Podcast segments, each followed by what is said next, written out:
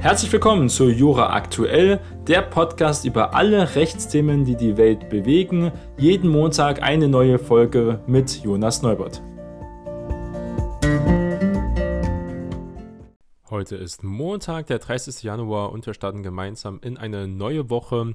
Und ja, wir müssen natürlich über das Deutschland-Ticket reden, also den Nachfolger vom 9-Euro-Ticket, besser gesagt das 49-Euro-Ticket.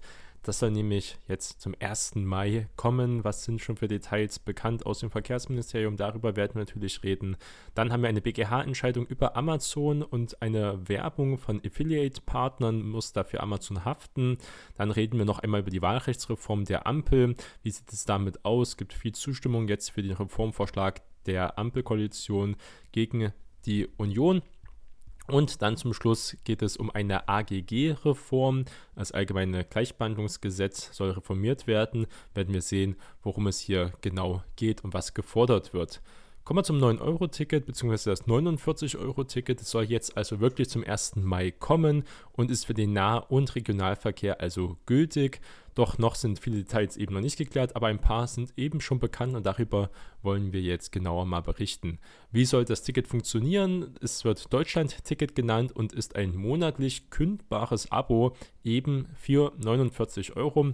Es wird bundesweit für Busse und Bahnen im Nah- und Regionalverkehr, also ECE natürlich dann nicht, sondern wirklich nur RB und RE erlaubt sein. Verkauft wird das Ticket schon früher, nämlich ab dem 3. April soll man es also erwerben können. Also kann man sich in drei Monaten da auf die Jagd machen. Regional unterschiedlich könnte die Mitnahme auch von Fahrrädern, Hunden und auch Kindern geregelt werden. Teilweise haben auch Länder angekündigt, dass zum Beispiel für Studenten, für Rentner das Ticket von 49 Euro womöglich auch auf 29 oder 39 abgesenkt werden könnte, aber das dann auch alles bundeslandspezifisch. Das ist ja noch wichtig zu sagen, auch für gering verdiente junge Menschen, wie gesagt, es günstiger anzubieten. Zum Beispiel haben das schon die Bundesländer Bremen, Hessen und auch das Saarland bekannt gegeben und auch Thüringen gibt es, glaube ich, schon solche Initiativen.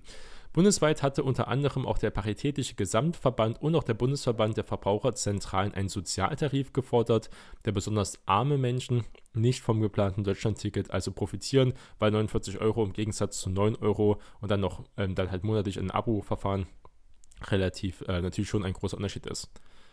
Wie es aussehen soll, soll es verschiedene Lösungen geben. Prinzipiell war es ja vorgesehen, dass ein digitales Ticket, also nur ein digitales Ticket, erwerben werden konnte. Jetzt wird es wahrscheinlich eine zwei Lösungen geben, weil es gibt immer noch Personen natürlich, die ein digitales Ticket nicht erwerben können. Ähm, zum Beispiel Rentner, die eben kein Smartphone haben, kein Handy haben oder da keine Erfahrung haben. Also ein digitales Ticket wird es auf jeden Fall geben, aber es ist auch womöglich ein Papierticket immer noch möglich, sich zu ziehen. Es ist die Frage, wie man es eben mit den Abo-Modellen macht. Nach den Plänen jedenfalls vom Verkehrsminister Volker Wissing soll das Ticket eben ausschließlich digital verkauft werden. Es gab eben eben Kritik, besonders vom Verkehrsunternehmen, die nicht in der Lage seien, rein digitale Tickets anzubieten. Das ist äh, wahrscheinlich nicht der Fall. Es gibt ja schon viele, wüsste nicht, was dagegen spricht, aber besonders eben für ältere Menschen, die nicht digital ähm, dort befähigt sein möchten oder können, wäre das natürlich ein Problem und müsste man gucken, wie man dort vorangeht. Was ist mit einem Jobticket? Das wird, ist ja das ähm, Thema, soll auch als Jobticket verfügbar sein. Was heißt das? Bund und Länder haben sich darauf geeinigt, dass Unternehmen das Ticket 5% günstiger einkaufen können, wenn sie es mit mindestens 25% Rabatt an ihre Mitarbeiter weitergeben können. Also das heißt, ähm, man, die Unternehmen 5%, okay, das ist nicht, ähm, weil wir reden jetzt von 49 Euro, das sind also etwa 5 Euro, können Sie es günstiger kaufen. Die Unternehmen können es dann weitergeben, 25% Rabatt ähm, wären dann auch, über welchen Bereich reden wir jetzt hier, wenn wir kurz mal hier einen Überschlag machen, ja, dann wären das also etwa 30 Euro. Und ähm, ja, die können also das womöglich auch anbieten. Vielleicht ist es auch dann ein Arbeitgeber-Bonusprogramm in der Art. Was kann noch schiefgehen? Wie sieht es aus? Die EU-Kommission muss zustimmen, weil das auch äh, natürlich eine Art äh, Beihilfe sein könnte. Die Frage für was. Ähm, das ist aber der Rechtsrahmen ist hier wichtig. Außerdem müssen für das Ticket auch einige Gesetze geändert werden, was die Zustimmung auch vom Bundesrat erfordert. Das ist natürlich auch wichtig. Das soll es aber am kommenden Dienstag weitere Informationen dazu geben. Wie wird das finanziert? Das ist auch nicht ganz klar. Das Ticket wird jedenfalls für die Länder, die für den Nahverkehr ja zuständig sind, teurer als bisher gedacht. Deshalb will auch der Bund frühere Informationen zufolge im ersten Jahr, aber nur im ersten Jahr, die Hälfte dieser Mehrkosten übernehmen. Ist die Frage, was danach passiert, sollte ja eigentlich eine langfristige Mehrjahreslösung sein, dass man das eigentlich hier reformiert. Besonders der Tarifdschungel ist wirklich anstrengend ähm, bei der Deutschen Bahn zum Beispiel. Und natürlich muss man auch sagen, dass hier ähm, Flixbus und Co. das auch problematisch sein könnte. Außerdem hat der Bund auch seine Zuschüsse zum Nahverkehr, die sogenannte Regionalisierungsmittel für die Länder auch erhöht und zahlt ähm, eine Milliarde Euro mehr als davor. Bremen hatte allerdings bereits nochmal 1,5 Milliarden Euro mehr gefordert, damit die Länder ihre Klimaziele im Verkehr auch nicht verfehlen. Das ist ähm, hier mit interessant zu beachten. Das sind die Details, die bis jetzt vorliegen. Mal sehen, wie es hier weitergeht. Kommen wir zu einer interessanten BGH-Entscheidung. Wir haben in der Vorentscheidung darüber schon geredet. Und zwar geht es darum, ob der Betreiber eines Affiliate-Programms, Affiliate ist also ein Empfehlungsprogramm, wo man ähm, zum Beispiel Links versendet, wenn Leute, sieht man oft bei Videos zum Beispiel, ist auch hier in den Programmbeschreibungen drin, wenn man auf diesen Link klickt, hat man einen Empfehlungslink, kann bei Amazon ganz normal einkaufen oder bei anderen Plattformen. Und wenn man dann über diesen Link einkauft, dann bekommt der, der diesen Link erstellt hat, in diesem Link ist hinten immer eine Partnerprogramm drin, also eine Partnerkennzeichnung und der bekommt dann einen ganz äh, kleinen Teil ähm, dann von den Umsatz und vom Gewinn, besser gesagt, auch vom Amazon gestellt. Und der Kunde unterstützt somit dann den Ersteller des äh, Empfehlungsprogramms, äh, Empfehlungslinks, den Affiliate-Partner also und gleichzeitig hat er keine weiteren Kosten. Das ist immer ein, ein ähm, ganz gutes Thema für alle Seiten. Und ist die Frage, ob man für irreführende Werbung eines Affiliate-Partners haftet, wenn man solche Sachen verspricht oder dafür Werbung macht, sagt hier, das ist das beste Smartphone, ich habe jetzt hier einen Empfehlungslink hier reingestellt und das kann das und das und das stimmt gar nicht.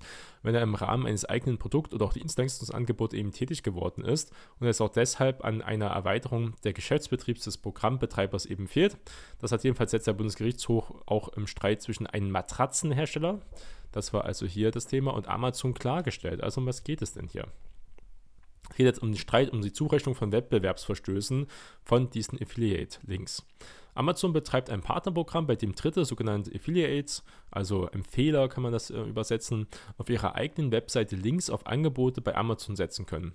Wird dadurch ein Verkauf vermittelt, erhält der Affiliate als Provision einen prozentualen Anteil eben am Kaufpreis. Das klagende Unternehmen bet1.de störte sich daran, dass sich solche Links auch in gefälschten Testberichten und unseriösen Produkttipps finden, weil jeder, also man kann eigentlich jeder Partner werden von Amazon, jeder kann solche Links erstellen. Ähm, Amazon profitierte davon, wenn dadurch Umsatz generiert wird und dass Amazon da eben dafür eben einstehen muss. Im konkreten Verfahren geht es um ein Ranking auf einer Internetseite, in dem die Matratze des Unternehmens 2019 auf Platz 1 der besten Matratzen gelistet war. Unter der Überschrift war allerdings nicht diese Matratze, sondern ein Konkurrenzprodukt abgebildet und auf der verlinkten Amazon-Seite konnte man nicht die Matratze von bed1.de, sondern die andere Matratze kaufen. Das ist natürlich ähm, noch hier wichtig zu sagen, dass das schon ein bisschen irreführend war also irreführend ist. Die Klägerin hält die Werbung eben von diesen Affiliate-Partner für irreführend und hat Amazon den der Wettbewerbsverstoß eines Affiliates gemäß 8 Absatz 2 UWG zuzurechnen sei, auf Unterlassung in Anspruch genommen. Wie sieht es dort aus? Was hat hier der BGH dazu gesagt? Die Klage war in den Vorinstanzen erfolglos, haben wir schon berichtet. Nun hat auch der BGH die Revision von bet1.de zurückgewiesen.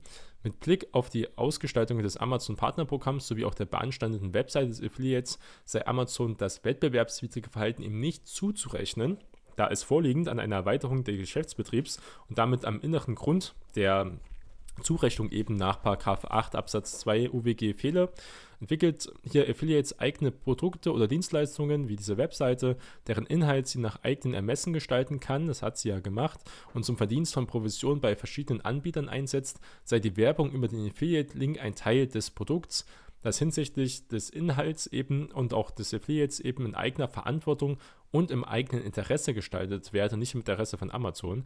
Die Links würden von ihnen nur gesetzt und damit zu ihren Gunsten Provision zu generieren. Ein solcher eigener Geschäftsbetrieb eines ähm, Affiliate-Partners stellt eben keine Erweiterung des Geschäftsbetriebs von Amazon dar und das kann man auf jeden Fall auch so folgen. Es wäre sonst eine extreme Erweiterung der Haftungsspielraum von Amazon. Da würde auch wahrscheinlich das Affiliate-Programm ähm, minimiert, vielleicht sogar eingestellt werden, weil das kann Amazon nicht machen. Die wissen ja nicht, was die Leute auf ihren Webseiten schreiben, wie Leute diese ähm, Sachen auch bewerben und so weiter und so fort.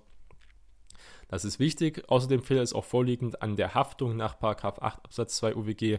Es geht nur um eine erforderliche Beherrschung des Risikobereichs, was ich jetzt gerade angesprochen habe, durch Amazon. Amazon hat äh, eben keinen Einfluss, wie ich zum Beispiel diese Links beschreibe, wie ich diese ähm, integriere. Der Affiliate äh, wird bei der Verlinkung nicht in Erfüllung eines Auftrags bzw. der mit Amazon geschlossenen Vereinbarung tätig, sondern im Rahmen des von ihnen entwickelten Produkts und allein im eigenen Namen und im eigenen Interesse. Amazon habe sich einen bestimmten und durchsetzbaren Einfluss auch nicht sichern müssen, weil es mit dem Produkt des Affiliates im Geschäftsbetrieb eben nicht erweitert hat und damit eigentlich auch nichts zu tun hat. So viel in diesem Bereich, äh, ganz äh, wirklich eine vernünftige Entscheidung das mal klarzustellen. Gucken wir uns nochmal die Wahlreform an. Ich äh, letzte Folge darüber geredet, dass ich das sehr kritisch sehe, aber es gibt äh, scheinbar eine breite Zustimmung. Bei der geplanten Reform des Wahlrechts gibt es jetzt aber keine Annäherung, was immer ein schlechtes Zeichen ist. Wie gesagt, wenn eine Regierungsmehrheit die größte Oppositionspartei hier bei solchen Themen wie Wahlrechtsreform übergehen äh, wird, scheinbar das ist kein, ähm, das ist schon mal kein gutes Zeichen aber das liegt auch an den sehr unterschiedlichen Konzepten, die zur Verkleinerung des Bundestags vorgelegt haben, was auf jeden Fall wichtig und richtig ist. Politiker von SPD, Grünen und FDP werfen jetzt der Union am vergangenen Freitag zum Beispiel vor, ihr Vorschlag sei zu kompliziert, das ist auch natürlich interessant. Auch sei er nicht geeignet, eine substanzielle Reduzierung der Anzahl der Bundestagsabgeordnete von derzeit 736 Mandatsträgern zu gewährleisten, die ja sonst weiter steigen würde. Also auf jeden Fall ist eine echte Reform notwendig. Die SPD sagt, sagt zum Beispiel, es sei auch eine umfassende Reform notwendig, auch die Glaubwürdigkeit des Parlaments nicht zu beschädigen.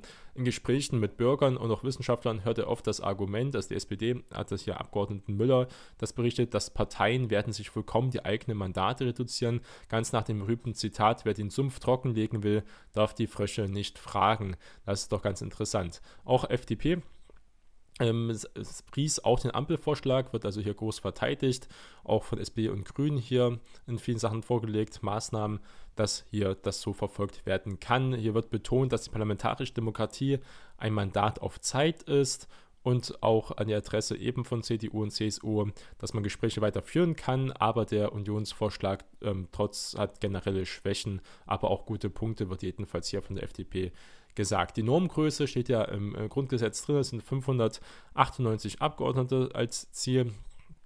Das wäre also noch, eine deutliche Schrumpfung notwendig, um dieses Ziel zu erreichen. Wir haben ja Wahlkreise von 299 Wahlkreise. Der Unionsvorschlag wäre eben eine Reduzierung dieser Anzahl der Wahlkreise von 299 auf 270 Wahlkreise.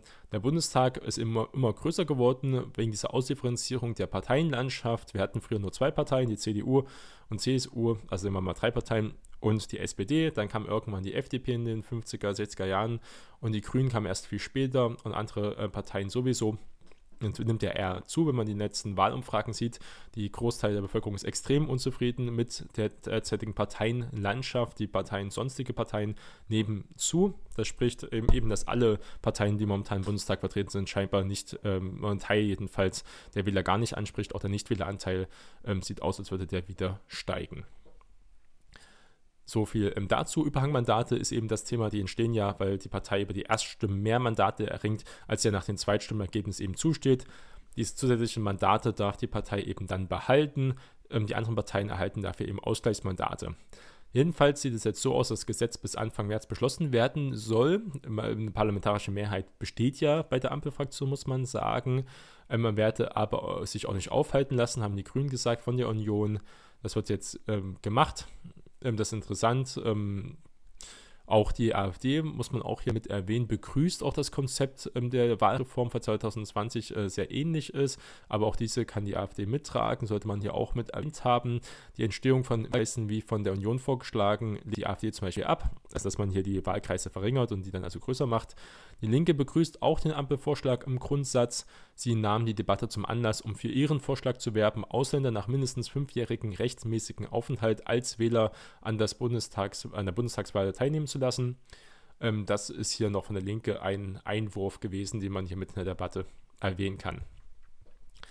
Die Linke war bei der zurückliegenden Bundestagswahl knapp unter der 5%-Hürde ja auch geblieben und nur dank dreier Direktmandate in die Fraktionsstärke auf Basis des sogenannten Grundmandatsklaus ins Parlament eingezogen. Das gab es äh, selten oder so eigentlich äh, noch sehr, sehr, selten.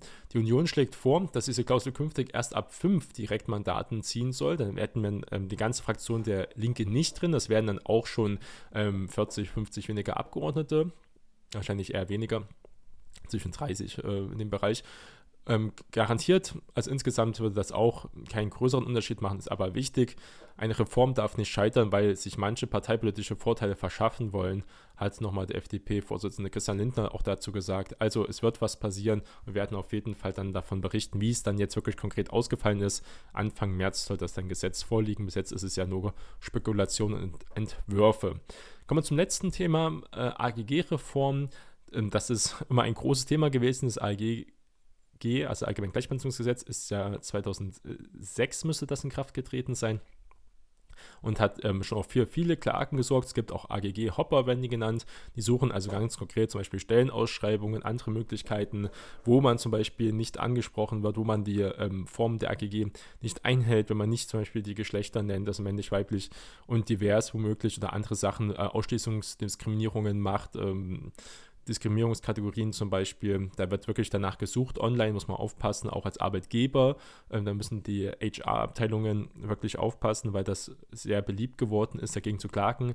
Meistens erfolglos, natürlich auch mit Belastungen für Gerichte, teilweise auch erfolgreich, wenn es auch gerechtfertigt war, sollte man auch betonen, dass es natürlich auch Diskriminierung gibt im Arbeitsmarkt und dass das nicht gewollt ist und auch nicht äh, marktwirtschaftlich ist, wenn Leute wegen zum Beispiel bestimmten äußerlichen oder einfach angeborene Kategorien benachteiligt werden.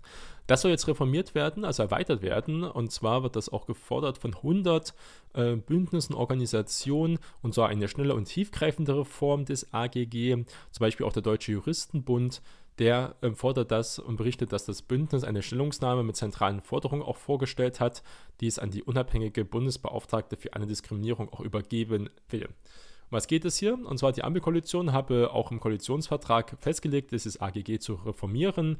Bisher liege aber nicht einmal ein Eckpunktepapier seitens der federführenden Bundesjustizministeriums auch vor. Das wird eben von diesem Bündnis kritisiert. Das Bündnis heißt AGG Reform minus jetzt, kann man auch also online nachlesen, was sie denn genau fordern, dass eine Reform für längst überfällig hält und hier auch da Tempo haben möchte. Nach 16 Jahren Praxiserfahrung seien die Schwächen des AGG weitgehend bekannt. Das Gesetz schützte nicht alle Betroffenen von Diskriminierung. Das ist ähm, auch fraglich, wie man das erreichen möchte. Die Erweiterung der Diskriminierungskategorien, beispielsweise auf sozialer Status, ähm, das muss man auch genau definieren, was das heißen soll, sozialer Status, familiäre Fürsorgepflichten, Körpergewicht soll auch eine Kategorie werden und Sprache.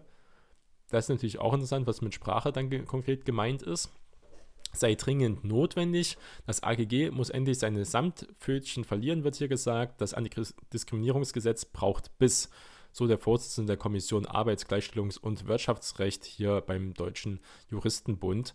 Das ist doch ähm, mal eine Aussage, weiß man also, wie sie sich hier positionieren. Aber die Kategorien sind ja interessant, was mit dazu kommen soll. Körpergewicht und Sprache ähm, ist auch die Frage sozialer Status, wie man das als familiäre Fürsorgepflichten, das hört sich noch, ähm, das kann man noch gut wahrscheinlich konkretisieren. Die anderen, aber man muss sagen, das AGG ist ja eh auch ein Gesetz, was durch die Rechtsprechung mitgeformt wurde. Und das werden wir sicherlich dann auch sehen, um dann diese Kategorie, also diese Begriffe, diese Kategorien wirklich dann zu konkretisieren. Dann wird es die Gerichte auf jeden Fall benötigen. Das AGG sei außerdem nicht anwendbar auf alle Lebensbereiche. Das Bündnis fordert eine Ausweitung auf staatliches Handeln und vor allem bei institutionellen Diskriminierungen, wie beispielsweise Racial Profiling, also wenn zum Beispiel also bei der Polizei wird das ähm, vermutet teilweise, muss man immer aufpassen, ob es da auch wirklich Studien dafür gibt, dass zum Beispiel Leute mit bestimmten ähm, Erscheinungsmerkmalen öfters kontrolliert werden als andere ja, das ist, das könnte man sagen, okay, hier braucht man einen weiteren Rechtsschutz, dass das gewährleistet ist. In manchen Bundesländern, Berlin, glaube ich, gibt es da sogar schon auch einen Rechtsanspruch, dass das eben nicht passiert. Auch sei das rechtliche Vorgehen gegen Diskriminierung in vielen Fällen sehr schwierig, das, das stimmt auf jeden Fall. Seit Jahren fordern Experten hier die Einführung eines Verbandsklagerechts und weiterer Maßnahmen, um die Rechtsdurchsetzung zu unterstützen. Das Bündnis plädiert unter anderem dafür, die Formulierungen des Paragraphen 22 AGG zur Beweislastumkehr zu bearbeiten, damit Betroffene in Rechtsstreitigkeiten wissen, was sie tun müssen. Da muss man natürlich mal aufpassen. Beweislastumkehr ist fundamental wichtig, dass man hier auch den Arbeitgebern zum Beispiel oder den, ähm, wenn man es auf staatliche Stellen das macht, dass die auch natürlich man muss erstmal einen handfesten Beweis haben, dass man diskriminiert wird. Dann kann man ja einfach behaupten, bei jeder Sache. Das wird natürlich auch die Gerichte wieder sehr stark belasten, wenn man das hier zu weit erweitert. Man sollte schon einen Beweis führen können als Klagender, dass man diskriminiert wurde. Ähm, das ist natürlich auch wichtig. werden wir sehen, wie diese Reform konkret aussieht und ob die Ampelkoalition sich in diesem Bereich bewegen möchte.